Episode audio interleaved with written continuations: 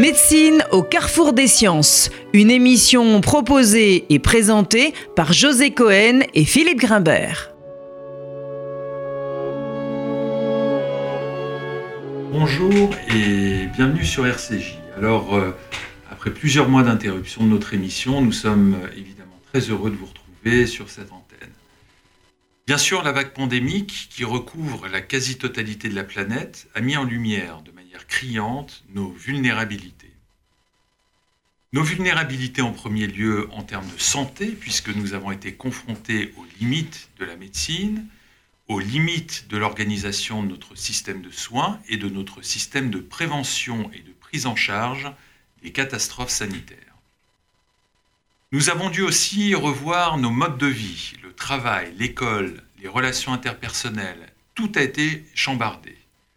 C'est la raison pour laquelle nous avons décidé de consacrer une série d'émissions pour tenter de porter, non pas à froid, mais disons au sortir de la phase aiguë, différents regards sur les conséquences de cette pandémie.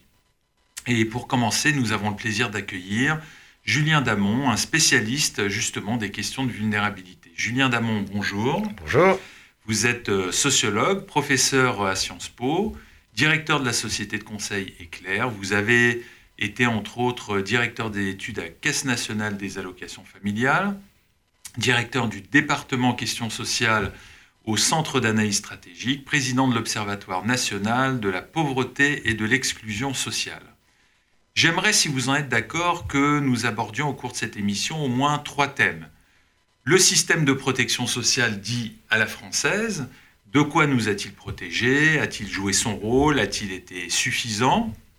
Nous nous intéresserons aussi à deux populations particulièrement impactées, bien que de manière très différente, les personnes âgées d'un côté et plus particulièrement celles des EHPAD, mais aussi les enfants et pour une partie d'entre eux, la déscolarisation a pu être dramatique en termes d'accentuation des inégalités d'accès au savoir. Mais pour commencer, Julien Damon, j'aimerais que nous parlions de votre actualité et donc des sans domicile fixe, puisque vous venez de publier, juste avant la crise du Covid-19, un essai aux éditions de l'Aube, Qui dort dehors? Cet essai rend compte de la difficulté d'avoir une sociologie précise des sans-abri euh, et donc de mettre en place une politique adaptée pour lutter contre la pauvreté. Alors, d'où vient, Julien Damon, cette difficulté de savoir qui dort dehors? Et bien sûr, quel impact a eu cette euh, épidémie sur cette population très diverse, mais unanimement extrêmement vulnérable Merci pour l'invitation et pour les questions. Cherchons à être euh, précis dans votre introduction sur la question des sans-abri, sans domicile fixe, SDF. Vous avez déjà employé plusieurs termes, et c'est pas pour faire de la coquetterie euh, sémantique, mais c'est vrai que ne serait-ce qu'avec les mots, on a une, une approche de la population qui est assez compliquée. Faisons simple et actuel. Ce que l'on désigne comme sans-abri sont les personnes complètement à la rue, qui vivent à la rue une grande partie de la journée euh, et de la nuit. Plus largement, sont comptées par l'INSEE comme sans domicile les personnes qui sont certes à la rue, très visibles euh, au jour le jour, et l'ensemble des personnes qui sont dans des centres d'hébergement qui, sans ces centres d'hébergement, seraient euh, à la rue. Dans le premier cas, les sans-abri, nous avons quelques milliers de personnes, difficile à compter, à recenser, mais quelques milliers de personnes qui sont ainsi de la sorte au vu, à la vue de tout le monde euh, tous les jours dans les grandes villes françaises. Les sans-domicile, une population bien plus large vous avez des centaines de milliers de personnes qui sont dans des centres euh, d'hébergement. 1% de la population francilienne est chaque soir dans des centres d'hébergement. L'actualité de ce dossier pendant les quelques mois qui viennent de se passer, eh bien, pour en dire un mot, il faut distinguer justement les deux populations les personnes qui sont dans les centres d'hébergement, les personnes qui sont à la rue. Les personnes qui sont à la rue, quand il s'agit d'organiser un confinement généralisé, c'est extrêmement compliqué. Pourquoi Parce que précisément, vous ne pouvez pas les confiner euh, à la rue. Se posent des questions de liberté publique aussi. Doit-on les obliger à accepter euh, un hébergement? Doit-on les contraindre à aller vers un hébergement? C'est pas du tout l'option qui a été retenue. Et comment leur permettre bah, l'accès aux gestes barrières basiques, comme pouvoir simplement se laver les mains, on n'a aucun équipement sanitaire à la rue, il est évidemment extrêmement compliqué de permettre à ces personnes de se protéger. Pourtant, euh, alors que les associations, à juste titre, imaginaient une hécatombe en la matière, je cite hein, même des, annonces qui ont été faites par euh, certaines associations, eh le système dont on parlera euh, de protection sociale en général, qui va de la sécurité sociale à l'action sociale en direction de ces personnes, mobilisant des fonds publics et des associations privées, a permis justement de ne pas voir ces personnes vivre des vulnérabilités exacerbées et, avoir trop de, drames. Vous avez ces personnes complètement à la rue, qui d'ailleurs sont restées à la rue pendant cette période et comptaient parmi les plus visibles dans les rues. Dans Paris ou à Marseille, vous voyez les euh, premier de corvée qui donc traversait les rues pour aller travailler, euh, qui à l'hôpital, qui pour distribuer le, courrier. Mais vous voyez, allongés par terre ou euh, sur des bancs ou sous des tentes, ces sans-abri qui étaient encore plus euh, visibles. Très peu quand même, parce que par exemple dans le nord de Paris, moi il m'est arrivé de passer à un endroit où il y avait des, des véritables camps, il n'y avait plus rien, plus personne dans ces ces lieux-là. Donc vraiment, je me posais la question de savoir où était-il passé. Alors, sur les sans-abri, vous avez ceux qui sont isolés ou en, en, tout petit nombre, un peu dispersés euh, dans les grandes villes. Et puis, vous avez en effet les personnes qui vivent dans des campements. Dans les campements, vous trouvez essentiellement des sans-abri euh, euh, avec des, avec entre autres difficultés, le sujet de la régularité de leur présence sur le, territoire. Mais vous avez eu des opérations dites de mise à l'abri par les pouvoirs publics, avec des bus qui viennent les chercher et qui leur proposent d'aller vers des centres d'hébergement ou des hôtels qui ont été euh, réquisitionnés pour accueillir ces personnes qui sinon auraient été dans les campements. Et ces personnes acceptaient d'aller dans, dans ces hôtels réquisitionnés et étaient de fait moins visible parce qu'il y a eu moins de campements pendant cette euh, période. Il y avait moins de flux aussi euh, parce que les frontières étaient fermées euh, pour venir alimenter à nouveau ces campements. En revanche, disséminés dans toute la ville, vous aviez toujours bah, des personnes qui étaient de la rue de Rivoli au Vieux-Port à Marseille, je ne parle que de Paris et de Marseille, se trouvaient, encore une fois, plus visibles encore parce qu'elles n'étaient pas noyées dans la, foule au quotidien. Ça, ce sont les personnes qui sont complètement à la rue. Il se posent des problèmes, oui, de confinement pour des personnes que, euh, et d'accès à des règles sanitaires de base, des protections sanitaires de base, euh, qui ont été quand même globalement fournies. C'était compliqué, mais ça a été euh, fourni. Vous avez ensemble des personnes qui vivent dans ces centres d'hébergement qui sont très différents. Vous avez des centres d'hébergement à haut niveau de promiscuité, où se posent bah, des problèmes majeurs en période de contagion aiguë. Là aussi, il a fallu dans certains cas, lorsque des personnes étaient euh, recensées comme euh, ben, malades, les écarter de ces centres d'hébergement et leur proposer des accueils singuliers qui ont été euh, organisés. Alors vous avez des centres d'hébergement dans lesquels vous avez encore de la promiscuité élevée, ces problèmes de contagion possibles, mais dans une majorité de cas, tout de même, les centres d'hébergement se sont euh, grandement améliorés et ne se posent pas ces problèmes quand euh, vous avez même des chambres individuelles, voire des logements particuliers qui sont proposés aux personnes, euh, aux personnes sans domicile. Et pour résumer le propos sur l'actualité, je pense que euh, la période a montré ce qu'a été la capacité de mobilisation, certes imparfaite, avec des problèmes de prévention, euh, et puis une impréparation généralisée dont on a entendu parler dans tout le système sanitaire et social qu'on retrouve aussi sur le cas des sans-domicile, mais au total, jusqu'à aujourd'hui, la période n'a pas abouti à cette hécatombe que certains euh, pouvaient légitimement, à juste titre, euh, euh, craindre. On n'a pas à déplorer une catastrophe sanitaire sur, sur ce dossier. Ce que montre la période, quand même, il faut le dire de façon, pas provoquant que de le dire ainsi, c'est que oui, la solution au problème des sans-abri et des sans-domicile, c'est le logement.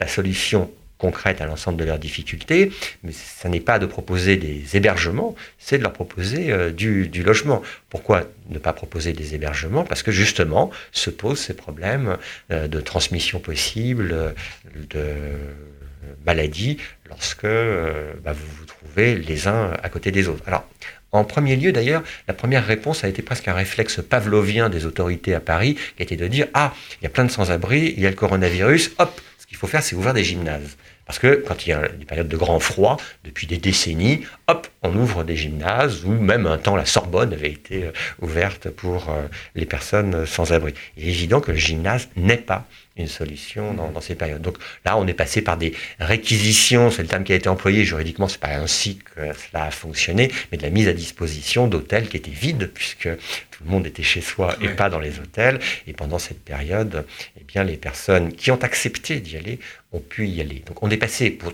résumer en une formule, d'une période de mise à l'abri qui a plutôt bien fonctionné et où se pose aujourd'hui la question de la remise à la rue de ceux qui étaient dans ces centres d'hébergement singuliers, mobilisés de façon particulière pendant la période. Alors, Julien Damon, euh, au-delà de la question euh, des sans-abri, euh, qui est en effet une question importante, ce qui est remarquable, si je puis dire, dans cette épidémie, c'est qu'elle a, dans cette pandémie mondiale, c'est qu'elle a confronté chaque pays avec ses mode d'organisation économique, politique, sociale euh, à, cette, à cette maladie et qu'on a vu donc évidemment émerger toutes les particularités, toutes les spécificités nationales. Qu'est-ce qu'on peut dire, euh, au, pas au terme, mais euh, au stade où nous en sommes, de l'épidémie du modèle social français? Comment analysez-vous très globalement son organisation et la réponse spécifique sur le territoire national qu'il a apporté euh, à cette crise, euh, voilà, d'une manière euh, plus spécifique. Alors, je ne vais pas faire le, bilan pompeux pour donner un avis général sur ce que chacun d'entre nous a, pu entrevoir sur deux volets. Le volet sanitaire et le volet social qui consiste à amortir les conséquences économiques du confinement. Sur le volet sanitaire, que l'on peut dire, c'est d'un côté les applaudissements, alors on peut les refaire comme ça même à la, radio, qui chaque soir euh, ont été une forme de reconnaissance à l'endroit des soignants, vous êtes euh, d'ailleurs euh, tous les deux, mais toujours sur ce volet sanitaire aussi, un ensemble de critiques assez vives, certaines certainement absolument fondées sur l'impréparation et une crise qui était inattendue, ce alors que polémique sur les masques en particulier. Euh, c'est les bagarres générales autour de M. Raoult. Strictement aucun avis personnel d'ailleurs euh, en, la matière. Et donc les soignants qui étaient au front ont été euh, applaudis. L'organisation du système sanitaire, sans qu'elle ait concentré de gigantesques foudres, a quand même été vertement critiquée. Et ces critiques vont aller de commissions parlementaires à des cas d'espèce juridiques euh, jusqu'au bout euh, de la mise en question des responsables successifs. Donc, applaudissements vis-à-vis des gens, critiques à l'égard d'un système qui aurait peut-être pu mieux faire. Je mets bien peut-être pu mieux faire parce que euh, euh, certains sont toujours à dire ah bah j'aurais fait ci, c'est ça qu'il fallait faire. Ceux qui étaient à la manœuvre étaient confrontés à quelque chose de particulièrement inédit.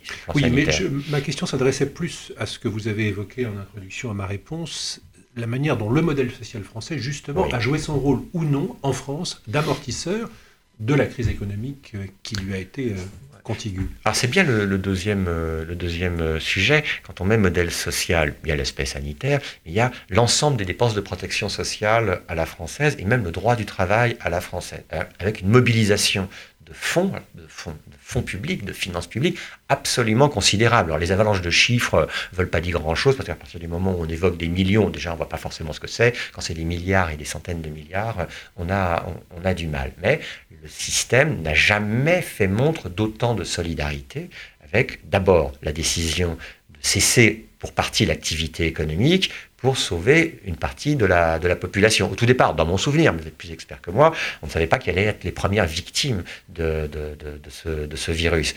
Il apparaît, c'est pas rétrospectivement, il apparaît pendant la crise que c'est une décision qui a été finalement prise en faveur des plus, des plus âgés. On n'a jamais fait autant de solidarité les plus âgés, sans condamner les plus jeunes, mais faisant peser sur l'avenir et euh, les plus jeunes les conséquences de cet arrêt. Alors, ce qui a été décidé, c'est le financement du chômage partiel. C'est un nouveau mot d'ailleurs, chômage partiel, tout le monde voit ce que c'est. Auparavant, on appelait ça chômage euh, technique, mais ce qui a été fait, c'est un investissement financier absolument considérable qui aboutit à des sommes extrêmement impressionnantes, 50 milliards de déficit pour euh, la seule sécurité euh, sociale, 20 points de PIB en plus, c'est-à-dire presque 500 milliards d'euros, voilà, je lance des très grands chiffres de dette publique. Donc le système, de fait, a amorti la crise. La preuve en est que bah, beaucoup de gens n'ont pas vu leurs euh, revenus euh, baisser, n'ont pas été confrontés immédiatement au chômage. C'est maintenant que le problème euh, se pose. Le sujet du, modèle social français, c'est qu'il est célébré à l'international comme étant un bon amortisseur de crise. Et il est critiqué comme un amortisseur de reprise. J'en veux pour preuve une couverture The Economist il y a une douzaine d'années. Donc, à la suite de la précédente crise économique, où nous trouvions, le The Economist n'est pas aimé comme hebdomadaire euh, en France, d'abord parce qu'ils sont britanniques, ensuite parce qu'ils sont libéraux, mais là, on avait trouvé une, ils avaient fait une superbe couverture et tout le monde en France était ravi parce que vous voyiez le président de la République de l'époque, avec une petite causticité, c'était Nicolas Sarkozy qui était sur un petit piédestal, ce qui permettait d'être plus grand que la chancelière allemande, Madame Merkel de l'époque, et au fond du trou se trouvait le Premier ministre britannique de l'époque, Monsieur Gordon Brown. Et le titre était Le modèle social français. Pour dire, bah, pendant la crise, euh, juste après la crise, la déflagration financière des subprimes, eh bien, nous n'avions pas eu la déflagration euh, du chômage et de la pauvreté. Voilà, le sujet du modèle social, c'est qu'il permet d'amortir la crise. Quelques mois plus tard, The Economist titrait d'une autre manière en montrant des baguettes qui allaient exploser. Les baguettes, c'était nous, euh, entourées d'un petit drapeau bleu, blanc, rouge, et c'était la crise de la dette publique.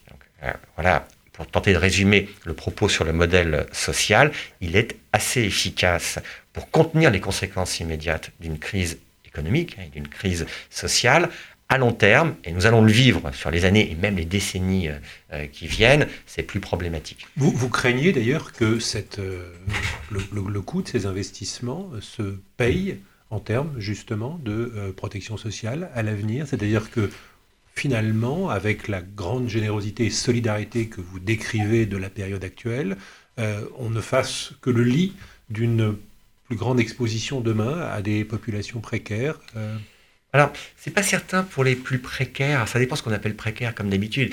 Par exemple, les bénéficiaires de minima sociaux, en français plus clair, les allocataires du RSA ou du minimum vieillesse, pendant la, si on regarde simplement cela d'un point de vue social et pas sanitaire, pendant la période de crise, ils n'ont absolument vu aucune conséquence sur leurs revenus légaux, pour être précis. Ils se posent des questions de travail informel, de travail au noir, euh, etc. La crise a d'abord pesé économiquement sur les indépendants, les commerçants, les artisans qui euh, ont perdu 100% de leur chiffre, euh, leur chiffre d'affaires. Donc, à l'endroit des plus précaires ou des plus pauvres, le système ne devrait pas beaucoup bouger. Alors c'est problématique parce que pour les plus pauvres, c'est l'avenir qui est un peu euh, bouché. Hein.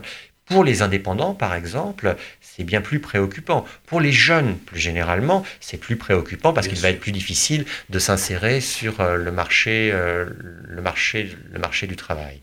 Ce qui est préoccupant, chacun d'entre nous, on n'a pas cela comme préoccupation quotidienne c'est la dégradation euh, euh, des, finances publiques. Alors politiquement, certains vont vous dire, wow, aucun problème, etc. Euh, au quotidien, se posent des problèmes anciens, puisqu'on les, annonce comme toujours plus problématiques, mais là, avec une accélération, une intensification qui, ben, oui, qui peut faire peur.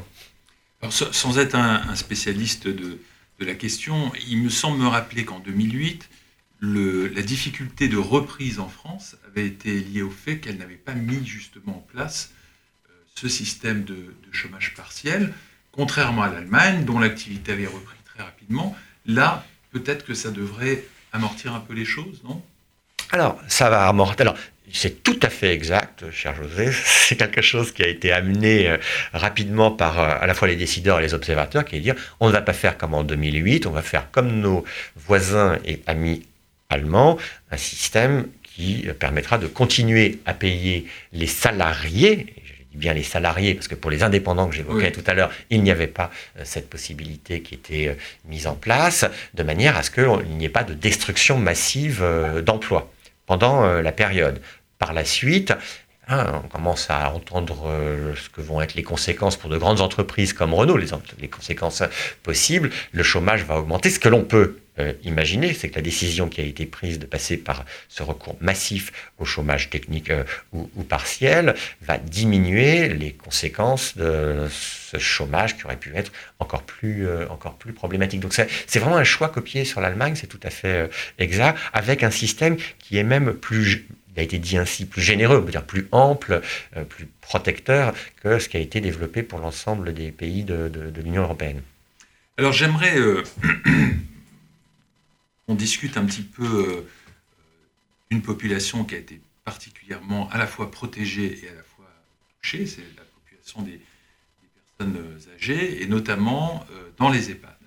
Alors, on compte à peu près aujourd'hui 10 000 morts dans les EHPAD, sur une population, je crois, autour de 700 résidents.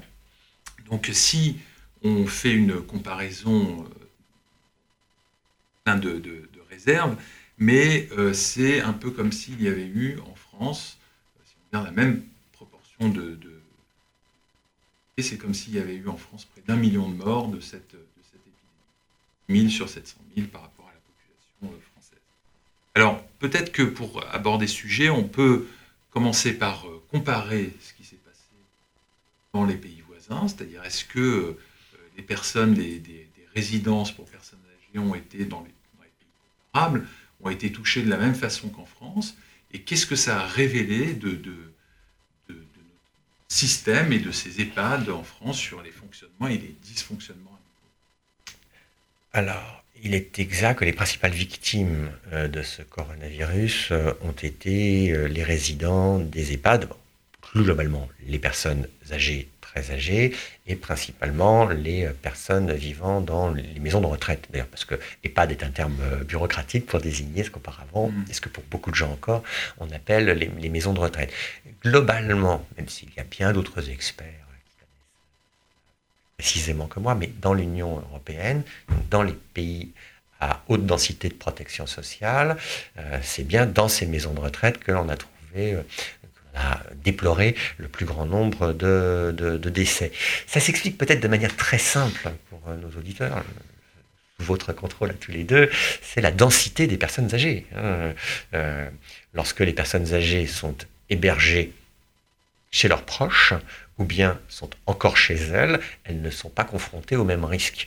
À partir du moment où le virus pénètre dans un établissement euh, surtout quand au tout départ, il n'était pas forcément euh, bien protégé, ni même achalandé en masque et en gel ou en tout ce que vous voudrez, eh bien, la catastrophe que l'on ne pouvait pas, euh, je, le répète, imaginer au tout départ, a pu se produire, avec des bisbilles et controverses ensuite à la française, entre des entreprises privées qui gèrent des EHPAD, un secteur associatif qui en gère également, et un monde public qui en gère également. Donc certaines entreprises privées ont été montrées du doigt peut-être à plus ou moins bon escient. La justice est même saisie sur, euh, sur ces euh, affaires, mais au-delà des cas d'espèce, c'est même le, système ou le modèle de l'EHPAD qui, sans être remis frontalement euh, en question, va être révisé, peut-être pas totalement, mais à la marge, car déjà, il faut imaginer quelque chose de très important.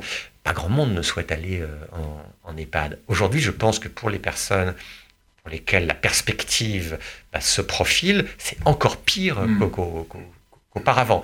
Donc tous les modèles dits d'habitat inclusif, tous les systèmes de résidence-service pour les seniors, de résidence euh, autonomie, tous les les interventions qui permettent de rester le plus longtemps possible chez soi vont probablement être privilégiées par cette suite de la crise qui est la création annoncée de ce, entre guillemets, cinquième risque, c'est-à-dire la matérialisation d'une intervention publique plus dense pour l'autonomie des personnes âgées.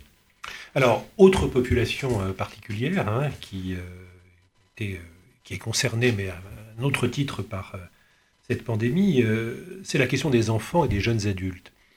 Le problème est évidemment tout autre, ils sont moins vulnérables vis-à-vis de l'infection Covid, les choses sont clair, mais ils ont été massivement déscolarisés pendant une période extrêmement longue. Euh, on sait qu'il existe en France de très fortes inégalités sur le plan éducatif.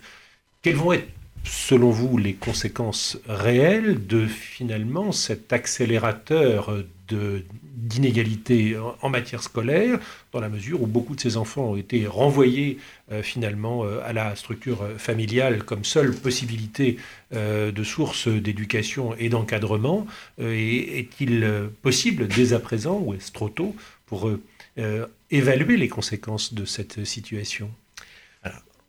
Sur les, enfants, je pense qu'il faut raisonner sur ce qui s'est passé jusqu'à aujourd'hui, donc on va dire trois mois de confinement et de difficultés euh, d'enseignement, même si euh, ceci était ponctué par une période de vacances, donc on va dire deux mois et demi de, de difficultés d'enseignement, et sur ce qui se passe encore aujourd'hui, qui devrait se poursuivre, c'est-à-dire les difficultés de la prochaine rentrée et tout ce qui peut ou non se réaliser efficacement euh, en matière d'outils digitaux pour faire une partie de l'enseignement à l'école traditionnelle et une nouvelle partie peut-être euh, chez soi. Alors, sur ce qui s'est passé euh, récemment, vous l'avez dit en une phrase, c'est tout à fait cela, il y a un accélérateur, accélérateur une intensification des inégalités parce qu'une partie des enfants, tout simplement, n'avaient pas les appareils euh, pour euh, être connectés à ce que certaines écoles pouvaient leur proposer. Je dis bien certaines écoles parce que certaines écoles même ne disposaient pas des matériels, euh, des compétences pour organiser un peu d'enseignement à distance. Pour prendre un peu le contre-pied de ce qui se dit assez généralement,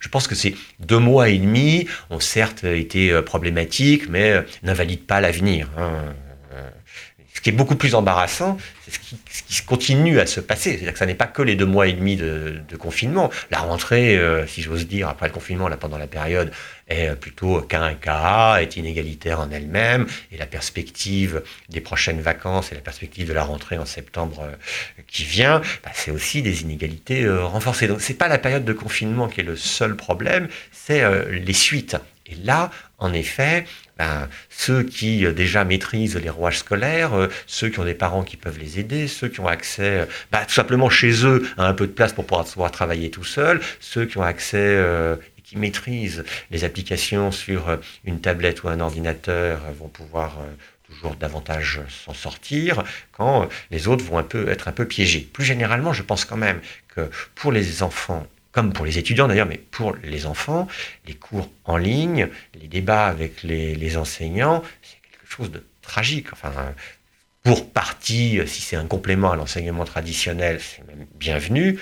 Pour d'autres, il faut imaginer ce que c'est que de pouvoir passer 5 heures à 6 heures devant son écran tout seul pour tenter d'apprendre des, choses. Donc oui, euh, les premières victimes des suites du coronavirus ne sont plus les, les, plus âgés qui ont été les victimes de la crise sanitaire, mais pour la crise de, liée aux transformations de nos modes de vie, ce sont les enfants et la crise est plus à venir que nous avons eu ou ils n'ont eu eux-mêmes à, la subir jusqu'ici. Alors, vous, vous n'êtes pas médecin, mais euh, on, sait. non, mais je veux dire, je vous interroge pas sur le plan médical et technique. Ce que je veux dire, c'est que on sait depuis longtemps que les enfants ne sont pas une population exposée au virus, ou en tout cas qu'il y a eu quasiment pas de, de forme grave pédiatrique, sauf de manière très anecdotique. A priori, le corps enseignant n'est pas non plus une population euh, particulièrement précaire et fragile sur le plan médical.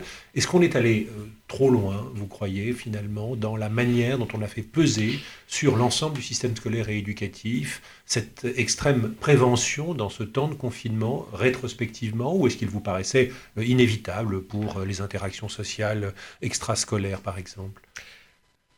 Rétrospectivement, il y, aura toujours des donneurs de leçons pour dire on n'aurait pas dû faire comme cela. Euh, je, n'en sais rien. Sur rétrospectivement, peut-être a-t-on exagéré, surréagi, etc. c'est des historiens qui, le, qui l'en diront. Parce que la question se pose de manière plus abrupte sur la période qui vient et sur la rentrée euh, qui vient. Et là, oui, pour répondre à votre question, mais sans, sans connaissance médicale, mais euh, étant parent par exemple, ou ami des enfants, euh, vous avez, je trouve, des perspectives qui sont terribles. Quand on dit vous ne rentrerez pas, c'est des perspectives même inhumaines, enfin pardon pour le terme, mais dans les cours de récréation, quand les enfants, on leur interdit d'être des enfants, bah, peut pas durer très longtemps et il faut espérer que, avec l'intelligence de notre modèle social et éducatif, on trouvera rapidement d'autres solutions. Alors pour conclure, Julien Damon, une question, je vais demander une réponse très courte parce que le, temps nous rattrape. Euh, L'État est apparu ou bien s'est positionné comme ultime rempart euh, contre le Covid. Qu'est-ce que cela vous inspire en termes d'attente à l'égard de la puissance publique et inversement en termes de relation entre le pouvoir et l'opinion très, très rapidement. question, question, très large. Mm. Oui, il y a une attente très forte de protection. Cette attente très forte de protection est un brin déçu parce qu'il y a plein de critiques qui ont été portées sur le système. Mais il faut avoir à l'esprit qu'en termes de mobilisation de dépenses publiques, pardon de revenir sur ce dossier, on n'a jamais fait euh, aussi fort. Donc c'est le paradoxe à la française d'ailleurs, pour terminer, c'est qu'il n'y a jamais eu autant d'interventions publiques et peut-être jamais eu autant de critiques et de réserves à l'égard de l'intervention publique. Triste paradoxe peut-être. Julien Damon, merci infiniment. Cette émission a été préparée avec l'aide d'Églantine Delalleux et à la technique aujourd'hui Louise Denis. Merci. C'était Médecine au carrefour des sciences.